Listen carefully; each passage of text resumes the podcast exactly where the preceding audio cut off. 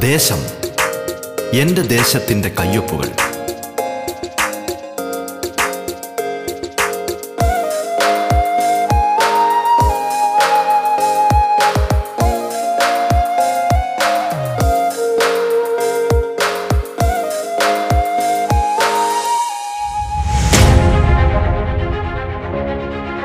നമസ്കാരം പ്രിയ ശ്രോതാക്കളെ. ദേശത്തിലേക്ക് സ്വാഗതം. പതിനഞ്ചാം നിയമസഭയിലെ ജനപ്രതിനിധികൾ അതിഥികളായി എത്തുന്ന പ്രത്യേക പരിപാടിയാണ് ദേശം. കേരളത്തിലെ നൂറ്റി നാൽപ്പത് നിയോജക മണ്ഡലങ്ങളിലൂടെ അതിന്റെ വൈവിധ്യങ്ങളിലൂടെ ജനകീയ വിഷയങ്ങളിലൂടെ വികസന പദ്ധതികളിലൂടെ സാംസ്കാരിക ചിത്രങ്ങളിലൂടെ എന്നുവേണ്ട എല്ലാ തലത്തിലുമുള്ള സമഗ്രമായ ഒരു യാത്രയാണ് ദേശം കൊണ്ട് അർത്ഥമാക്കുന്നത്. ഈ യാത്രയിൽ തങ്ങളുടെ നിയോജക മണ്ഡലത്തിന്റെ നേർചിത്രങ്ങൾ കേരളത്തിന് മൊത്തമായി പരിചയപ്പെടുത്തുന്നത് അതത് മണ്ഡലങ്ങളിലെയും ജനപ്രതിനിധികളാണ്. ഒരു നാട് വിശ്വാസപൂർവം ചുമതലകളേൽപ്പിച്ചവർ. നാടിനായുള്ള സ്വപ്നങ്ങളും കാഴ്ചപ്പാടുകളും പങ്കുവയ്ക്കുന്നിടമാണിത്. നിങ്ങൾക്കൊപ്പം ഞാൻ ധന്യലക്ഷ്മി.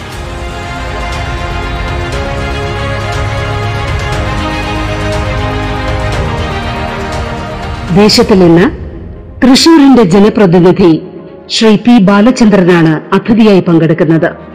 കേരളത്തിന്റെ സാംസ്കാരിക നഗരിയുടെ വികസന സ്വപ്നങ്ങളും കാഴ്ചപ്പാടുകളുമാണ് എം എൽ എ ഇന്ന് നമ്മോട് പങ്കുവയ്ക്കുന്നത്. സ്വാഗതം ദേശത്തിലേക്ക്.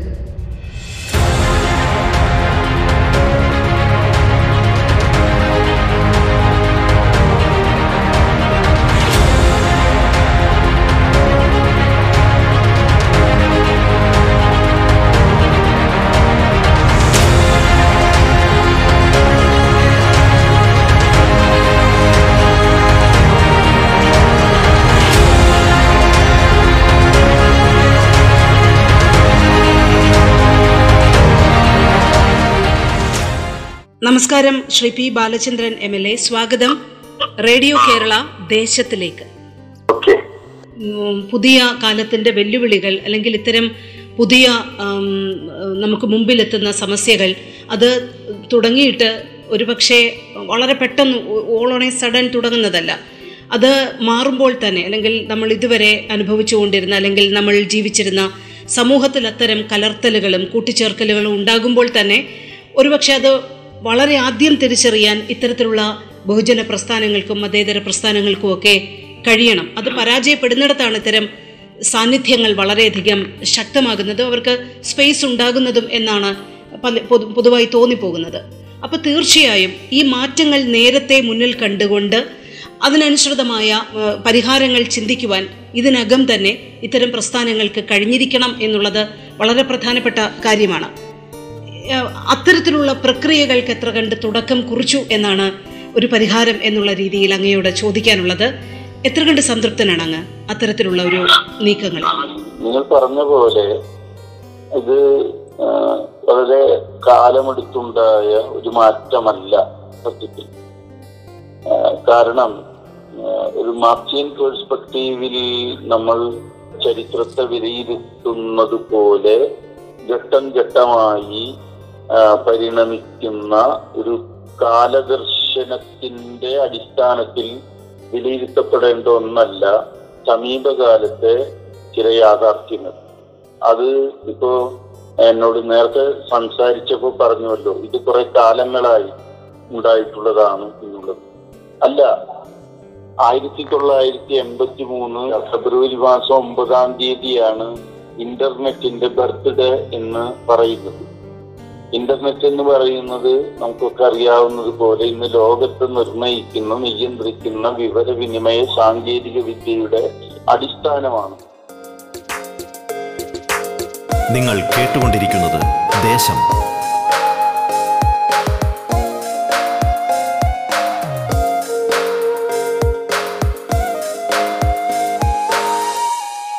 അമേരിക്കൻ ഗവൺമെന്റിന്റെ അല്ലെങ്കിൽ അമേരിക്കൻ ഭരണകൂടത്തിന്റെ ഒരു സ്വേച്ഛാധികാരത്തിൽ അല്ലെങ്കിൽ അതിന്റെ മുൻകൈയിൽ നടപ്പിൽ വന്ന ഒരു പുതിയ സംവിധാനമാണ് ആയിരത്തി തൊള്ളായിരത്തി എൺപത്തി മൂന്ന് എന്ന് പറയുമ്പോൾ അതിന് ചില പ്രത്യേകതകളുണ്ട്. ഒന്ന് കിഴക്കൻ യൂറോപ്പിലെ സോഷ്യലിസ്റ്റ് ഭരണകൂടങ്ങളും സോവിയറ്റ് യൂണിയനും തിരോധാനം ചെയ്യപ്പെട്ടതിന് ശേഷം അല്ലെങ്കിൽ മാറ്റം വന്നതിന് ശേഷം അമേരിക്കയുടെ മുൻകൈയിൽ രൂപീകരിക്കപ്പെടുന്ന ഇന്റർനെറ്റ് എന്ന് പറയുന്ന സംവിധാനത്തിന്റെ മികവിൽ സൃഷ്ടിക്കപ്പെടുന്ന ഒരു ലോക സാഹചര്യവും ആ വിവരവിനിമയ സാങ്കേതിക വിദ്യയെ ഉപയോഗപ്പെടുത്തിക്കൊണ്ട് ഓഹരി വിപണിയിൽ നിന്ന് ഡാറ്റ എക്കണോമിയിലേക്ക് വികസിക്കുന്ന സാമ്പത്തിക പ്രക്രിയയും സംഭവിക്കുന്നത് പത്ത് പതിനഞ്ച് അല്ലെങ്കിൽ പത്തിരുപത് കൊല്ലത്തിന് അകത്താണ്. ഈ ഒരു മാറ്റം സാമൂഹികമായി വന്നിട്ടുള്ള ഈ ഒരു വലിയ പരിവർത്തനം ഒരു ആഗോള ഗ്രാമം എന്നുള്ള നിലയ്ക്ക് ലോകത്തെ ലോകത്തെ മാറ്റി തീർക്കുകയും അതോടൊപ്പം തന്നെ അതിന് പോസിറ്റീവായ ചില എലമെന്റ്സ് ഉണ്ട്. അത് കാണാതിരുന്നുകൂടാ. കൂടാ ഒരു വിശ്വപൗര സങ്കല്പം അതിർത്തികൾ മാഞ്ഞു പോകുന്ന എല്ലാ രാഷ്ട്രങ്ങളും ഒരു പൗരത്വ ബോധത്തിലേക്ക് ഉയരുന്നതായ ഒരു സംഗതി അത് മുന്നോട്ട് വെക്കുന്നുണ്ടെങ്കിലും ഫലത്തിൽ കോർപ്പറേറ്റുകളും മുതലാളിത്ത ശക്തികളുടെ പുതിയ രൂപങ്ങളും പങ്കിട്ടെടുക്കുന്ന വിധത്തിൽ ഈ വെർച്വൽ റിയാലിറ്റിയുടെ സാധ്യതകളെ മുഴുവൻ അതിന്റെ അതിന്റെ പ്രഖ്യാപിതമായ ചില ലക്ഷ്യങ്ങളിൽ നിന്ന് അല്ലെ അല്ലെ അല്ലെങ്കിൽ പ്രഖ്യാപിതമായ ലക്ഷ്യം എന്ന് വെച്ചിട്ടുണ്ടെങ്കിൽ അത് അത് സനാതനമോ അല്ലെങ്കിൽ അത്രമേൽ ധാർമ്മികമോ ആണെന്നൊന്നും ഞാൻ പറയുന്നില്ല. പക്ഷെ അതിന്റെ പ്രഖ്യാപിതമായ ചില ആഗോള ഗ്രാമം അതുപോലെ തന്നെ വിശ്വപൗര സങ്കല്പം ഇതിന്റെയൊക്കെ മൂല്യങ്ങളിൽ നിന്ന് തീർച്ചയായും വ്യതിചലിച്ചുകൊണ്ട് കോർപ്പറേറ്റുവൽക്കരണത്തിലൂടെ ഇതിന്റെ അനന്ത സാധ്യതകളെ ഡാറ്റ എക്കണോമിയിലേക്കും മറ്റും പരിവർത്തനപ്പെടുത്തി പ്രയോജനപ്പെടുത്തുന്ന ഒരു സാമ്പത്തിക സംവിധാനം നമ്മുടെ രാജ്യത്ത് രൂപപ്പെട്ടിട്ടുള്ളത് വിപ്ലവ പാർട്ടികൾക്ക് പോലും തിരിച്ചറിയാനും അതിനോട് അതേ രീതിയിൽ പ്രതികരിക്കുന്ന ഒരു പ്രവണത വളർത്തിയെടുക്കാനും സാധിച്ചിട്ടില്ല എന്ന് വിശ്വസിക്കുന്ന ഒരാളാണ് ഞാൻ അത് വിപ്ലവ പാർട്ടികളുടെ കമ്മ്യൂണിസ്റ്റ് പ്രസ്ഥാനങ്ങളുടെ ഒരു പരിമിതിയാണ് എന്ന് ഞാൻ പറയുന്നില്ല. കാരണം അത് പെട്ടെന്ന് ചരിത്രത്തിൽ സംഭവിക്കുന്ന ഈ മാറ്റത്തെ ഒരു പ്രസ്ഥാനം എന്നുള്ള നിലയ്ക്ക് കൈകാര്യം ചെയ്യണമെങ്കിൽ അതിന് അതിന്റെതായ സമയമെടുക്കും അതിനെ വിലയിരുത്തപ്പെടേണ്ടതുണ്ട്. അത്തരം ഘട്ടങ്ങളിൽ വരുന്ന ചില വ്യതിയാനങ്ങളാകാം. പക്ഷേ അതിനെ അഡ്രസ് ചെയ്യാൻ വിപ്ലവ പ്രസ്ഥാനങ്ങൾക്ക് കഴിയണം കമ്മ്യൂണിസ്റ്റ് പാർട്ടികൾക്ക് കഴിയണം. ഈ കോർപ്പറേറ്റുവൽക്കരണത്തിന്റെ സാധ്യതകളിലൂടെ വികസിക്കുന്ന മുതലാളിത്ത ശക്തികളെ ക്രോണിക് ക്യാപിറ്റലിസത്തിന്റെ ശക്തികളെ അതിന്റെ അനന്ത സാധ്യതകളെ നേരിടാൻ നമുക്ക് പഴയ അടവുകളും പഴയ തന്ത്രങ്ങളും പോരാ എന്നുള്ളത് മനസ്സിലാക്കിക്കൊണ്ട് വികസിക്കാൻ കഴിയണം. ഞാനിത് പറയാൻ കാരണം പച്ച വളരെ നമുക്ക് മനസ്സിലാകുന്ന ഒരു ഭാഷയിൽ പറഞ്ഞാൽ തൃശ്ശൂർ കേരളത്തിന്റെ സാംസ്കാരിക തലസ്ഥാനമാണ് ശരിയാണ്. കാരണം അതിന്റെ സംസ്കാരത്തിന്റെ അടയാളങ്ങളും ചിഹ്നങ്ങളും ഒക്കെ നിറഞ്ഞു നിൽക്കുന്നുണ്ട്. പക്ഷെ അടിയൊഴുക്ക് നേരത്തെ പറഞ്ഞ മനുഷ്യത്വ മാനവിക വിരുദ്ധമായ മൂല്യങ്ങളുടെ ശക്തമായ അടിയൊഴുത്തുണ്ട് എന്ന് നമുക്ക് മനസ്സിലാക്കാൻ സാധിക്കും. കാരണം ഞാനിത് പറയാൻ കാരണം തൃശ്ശൂരിൽ കഴിഞ്ഞ ഞാൻ ഞാൻ എം എൽ എ ആയതുകൊണ്ടാണല്ലോ നിങ്ങൾ എന്നെ വിളിച്ചത്.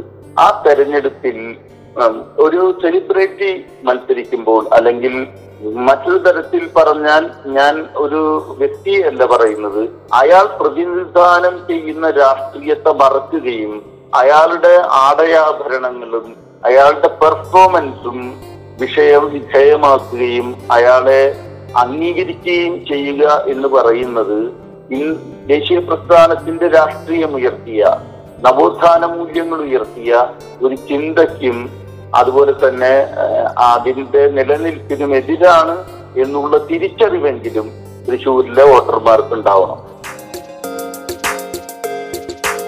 നിങ്ങൾ കേട്ടുകൊണ്ടിരിക്കുന്നത് ദേശം.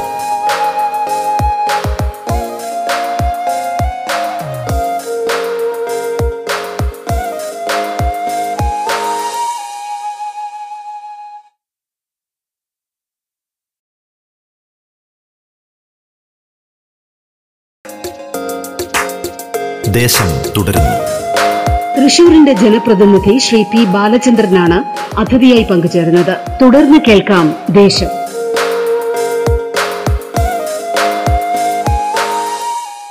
എം എൽ എ നമ്മുടെ സമകാലിക രംഗത്തുണ്ടാകുന്ന തൃശൂർ മണ്ഡലം അഭിമുഖീകരിച്ച് അതിന്റെ റിയാലിറ്റിയിൽ നിന്നുകൊണ്ട് ചില പ്രശ്നങ്ങളെക്കുറിച്ചാണ് അങ്ങ് സംബന്ധിച്ചത് ഞാൻ ചോദിക്കുന്നത് ഇപ്പം മാറിയ കാലഘട്ടമാണ്. മാറിയ ജനങ്ങളുടെ ആവശ്യകതയിലും അല്ലെങ്കിൽ ജനങ്ങളെ സമീപിക്കേണ്ട രീതിയിലുമൊക്കെ ഒരുപാട് മാറ്റങ്ങൾ നമ്മൾ പ്രത്യക്ഷത്തിൽ അനുഭവിക്കുകയാണ്. വികസന സങ്കല്പങ്ങളുമായി ബന്ധപ്പെട്ട് ഇത്തരം മാറ്റങ്ങൾ എങ്ങനെയാണ് എം എൽ എ മനസ്സിലാക്കുന്നത്? മാറിയ കാഴ്ചപ്പാടുകൾ മാറിയ വികസന സങ്കല്പങ്ങൾ എന്ന രീതിയിലാണോ തൃശ്ശൂരിന്റെ മണ്ഡലവുമായി ബന്ധപ്പെട്ട വികസന വിഷയങ്ങളെ സമീപിക്കുന്നത്? ആദ്യമായിട്ട് ഒരു നമ്മുടെ പൊതു തെരഞ്ഞെടുപ്പുകളിൽ പ്രവർത്തിക്കുന്ന തെരഞ്ഞെടുപ്പിനെ വിപ്ലവമായി മാത്രം ബാധിക്കുകയും എന്നാൽ തെരഞ്ഞെടുപ്പിന്റെ മുഖ്യ മാനദണ്ഡമായി എല്ലാ രാഷ്ട്രീയ പ്രസ്ഥാനങ്ങളും പ്രചരണം നടത്തുകയും ചെയ്യുന്ന ഒരു വിഷയമാണ് വികസനം. ഇത് സത്യത്തിൽ ഒരു ഓട്ടർ അല്ലെങ്കിൽ ഒരു സമൂഹം വോട്ട് രേഖപ്പെടുത്തുന്നത് വികസന സങ്കല്പങ്ങളിൽ നിന്നുകൊണ്ടാണോ? അല്ലെങ്കിൽ ഇതുവരെ അങ്ങനെയാണോ ചെയ്തിരുന്നത്? എന്നുള്ള ഒരു യാഥാർത്ഥ്യത്തെ മറച്ചു വെച്ചുകൊണ്ടുള്ള ഒരു ഒരു എന്താ പറയുക ഒരു ഒരു ഉപാധി എന്നുള്ള നിലയ്ക്കാണ് നമ്മൾ ഇതിനെ സമീപിക്കുന്നത്. എന്താണ് മണ്ഡലത്തിന്റെ വികസനം? ആ വികസനത്തിന്റെ പരിപ്രേഷ്യം നല്ലപോലെ കയ്യിലുള്ള അല്ലെങ്കിൽ അത് പ്രയോഗിക്കാൻ കഴിയുന്ന സാധ്യതകളെ വിജയിപ്പിക്കുക എന്നുള്ള ഒരു സ്ട്രാറ്റജിയാണോ തെരഞ്ഞെടുപ്പിൽ പ്രയോഗിക്കപ്പെട്ടിട്ടുള്ളത്? അല്ലെങ്കിൽ ഇന്ന് വരെ എല്ലാ തെരഞ്ഞെടുപ്പുകളുടെ ചരിത്രമെടുത്താലും അതാണോ വിഷയമായിട്ടുള്ളത്? എന്റെ അഭിപ്രായത്തിലല്ല. ഇന്നത്തെ ജനാധിപത്യ സംവിധാനത്തിന്റെ പ്രധാന പരിമിതി ഇത്തരം വിഷയങ്ങളെ പിന്നോട്ട് മാറ്റുകയും പകരം വോട്ടർമാരുടെ അന്ന് സൃഷ്ടിക്കപ്പെടുന്ന ഒരു പെറ്റി ഫീലിങ്സ് ഒരു അവരുടേതായ ഒരു വൈകാരിക മണ്ഡലത്തെ പ്രയോജനപ്പെടുത്തുകയും ചെയ്യുന്ന ഒരു വോട്ടിംഗ് രീതിയാണ് എല്ലാ തെരഞ്ഞെടുപ്പുകളിലും പ്രയോഗിക്കപ്പെട്ടിട്ടുള്ളത് എന്ന് വെച്ചാൽ ഇപ്പൊ വികസനവുമായി ബന്ധപ്പെട്ടല്ല ഈ ശ്രീധരൻ മത്സരിക്കുന്നത്. അദ്ദേഹം വികസനത്തെ സംബന്ധിച്ച് കേരളത്തിൽ അത്ഭുതങ്ങൾ സൃഷ്ടിക്കാൻ കഴിവുള്ള ഒരാളാണ്. വികസനമാണ് അദ്ദേഹം പ്രതിദാനം ചെയ്യുന്ന രാഷ്ട്രീയം എന്നുള്ള അടിസ്ഥാനത്തിലാണോ അദ്ദേഹം മത്സരിച്ചത്? അദ്ദേഹം മത്സരിച്ചത് ഒരു ഒരു പാർട്ടിയുടെ പ്രതിനിധി എന്നുള്ള നിലയ്ക്കാണ്. ജനങ്ങൾ അദ്ദേഹത്തെ കണ്ടത് ഒരു പാർട്ടിയുടെ പ്രതിനിധി എന്നുള്ള നിലയ്ക്കാണ്. ഒരുപക്ഷെ അതിന് ഒരു അലങ്കാരികമായി അദ്ദേഹത്തിന്റെ വ്യക്തിത്വവും കർമ്മമണ്ഡലവും ഒരു പരിധി ഉണ്ടായിട്ടുണ്ടാവും.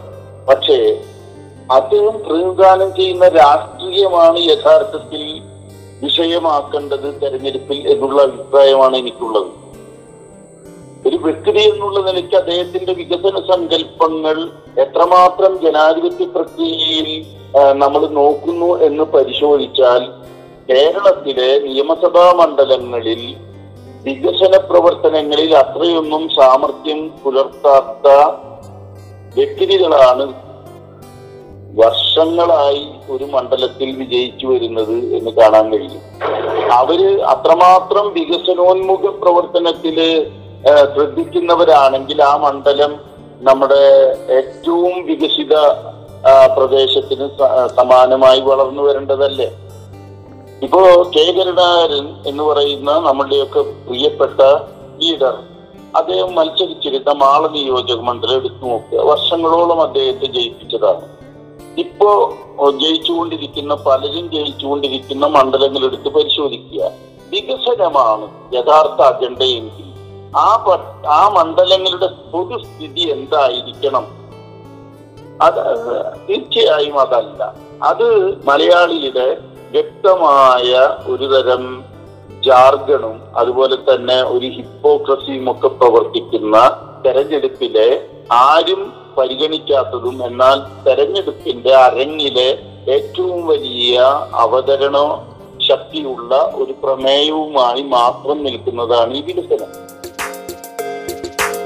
നിങ്ങൾ കേട്ടുകൊണ്ടിരിക്കുന്നത് ദേശം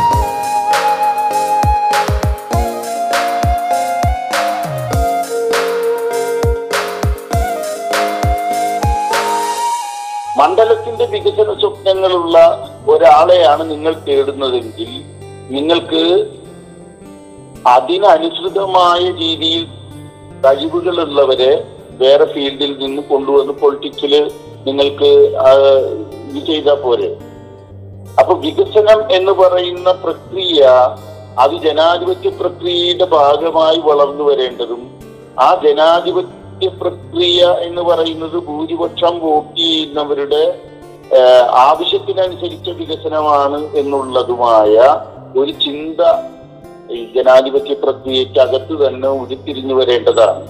ഇന്ന് അതിന് സാധിക്കാത്ത വിധത്തിൽ തെരഞ്ഞെടുപ്പിന്റെ മുഖ്യ ഇതായിട്ട് വികസനത്തെ കുറിച്ച് പറയുകയും എന്നാൽ വികസനം എന്ന് പറയുന്നത് തെരഞ്ഞെടുപ്പുമായി ബന്ധപ്പെട്ട യാതൊരു വിധത്തിലും പ്രതിഫലിക്കാത്ത ഒരു ഒരു പ്രമേയമായി മാറുകയും ചെയ്യുന്ന ഒന്നായിട്ടാണ് എനിക്ക് കേരളത്തിലെ തെരഞ്ഞെടുപ്പിനെ കാണാൻ കഴിഞ്ഞു.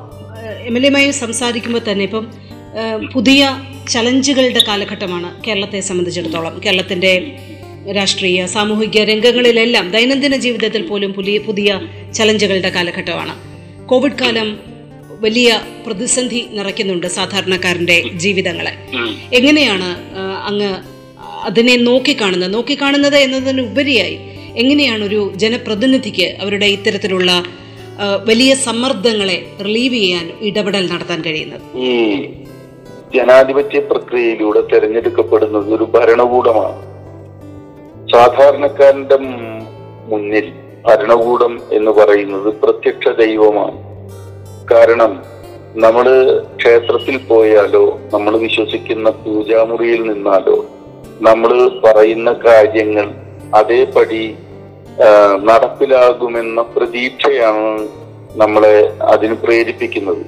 എന്നാൽ ഭരണകൂടത്തിന് മുന്നിൽ നമ്മൾ ആവശ്യപ്പെടുന്ന കാര്യം നിർവഹിച്ചു കിട്ടുക എന്നുള്ള ജനാധിപത്യപരമായ ആവശ്യമാണ് ഉള്ളത്. അപ്പോ ഭരണകൂടം എന്ന് പറയുന്നത് ഒരു മനുഷ്യന്റെ ആവശ്യങ്ങളെ പ്രതിനിധാനം ചെയ്യുകയും അത് നിർവഹിച്ചു കൊടുക്കുകയും ചെയ്യുന്ന ഒരു സ്ഥാപനമാണ്. അപ്പൊ മനുഷ്യൻ ഒരു ജനാധിപത്യ പ്രക്രിയയിൽ ഏർപ്പെടുന്ന ഒരു വ്യക്തി ഒരു ഭരണകൂടത്തെ സൃഷ്ടിച്ചു കഴിഞ്ഞാൽ ആ ഭരണകൂടത്തിന്റെ പ്രാഥമിക കർത്തവ്യം ഇന്ന് വരെയുള്ള ചരിത്രത്തിൽ അത് തെരഞ്ഞെടുക്കപ്പെടുന്നവരുടെ അല്ലെങ്കിൽ പ്രതിപക്ഷമോ ഭരണപക്ഷമോ എന്ന് നോക്കാതെ ജനങ്ങളുടെ ഹിതമറിഞ്ഞ് പ്രവർത്തിക്കുകയും അവരുടെ ആവശ്യങ്ങൾ നിറവേ നിർവഹിക്കുന്നതിന് വേണ്ട സന്ദർഭമൊരുക്കുകയും ചെയ്യുക എന്നുള്ളതാണ്. അത് ഒരു ക്ഷേത്രത്തിൽ പോയി നിങ്ങൾ പ്രാർത്ഥിക്കുന്നത് പോലെയല്ല. ഒരു ഭരണകൂടത്തിനോട് നിങ്ങൾ നിങ്ങളുടെ ആവശ്യങ്ങൾ ഉന്നയിക്കുന്നത്. ഭരണകൂടത്തിനോട് നിങ്ങൾ നിങ്ങളുടെ ആവശ്യങ്ങൾ ഉന്നയിക്കുമ്പോൾ നിങ്ങളൊരു പൗരൻ എന്നുള്ള നിലയ്ക്ക് നിങ്ങളുടെ വ്യക്തിപരവും സമൂഹപരവുമായ ആവശ്യങ്ങളുടെ പദവി മനസ്സിലാക്കി അത് നിർവഹിച്ചു തരാൻ നിങ്ങൾ തെരഞ്ഞെടുക്കപ്പെട്ട അല്ലെങ്കിൽ നിങ്ങൾ വിയോജിപ്പ് പ്രകടിപ്പിക്കപ്പെട്ട ഭരണകൂടത്തിന് ബാധ്യതയുണ്ട്. ഈ ബാധ്യതയ്ക്കകത്താണ് ജനപ്രതിനിധി സഭകൾ നിലകൊള്ളുന്നത്.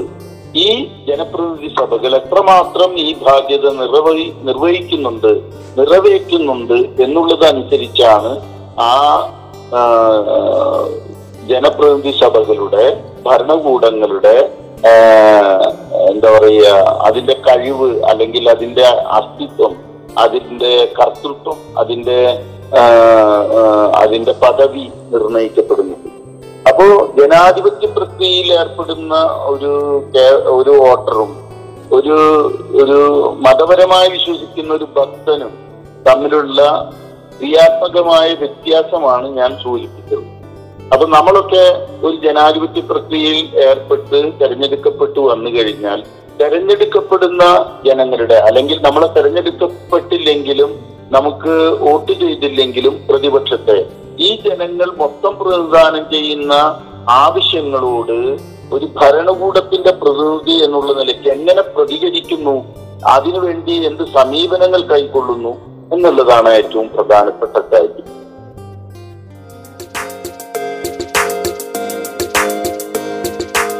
തൃശൂരിന്റെ ജനപ്രതിനിധി ശ്രീ പി ബാലചന്ദ്രനാണ് അതിഥിയായി പങ്കുചേർന്നത്. ദേശം പൂർണമാകുന്നു. നമസ്കാരം.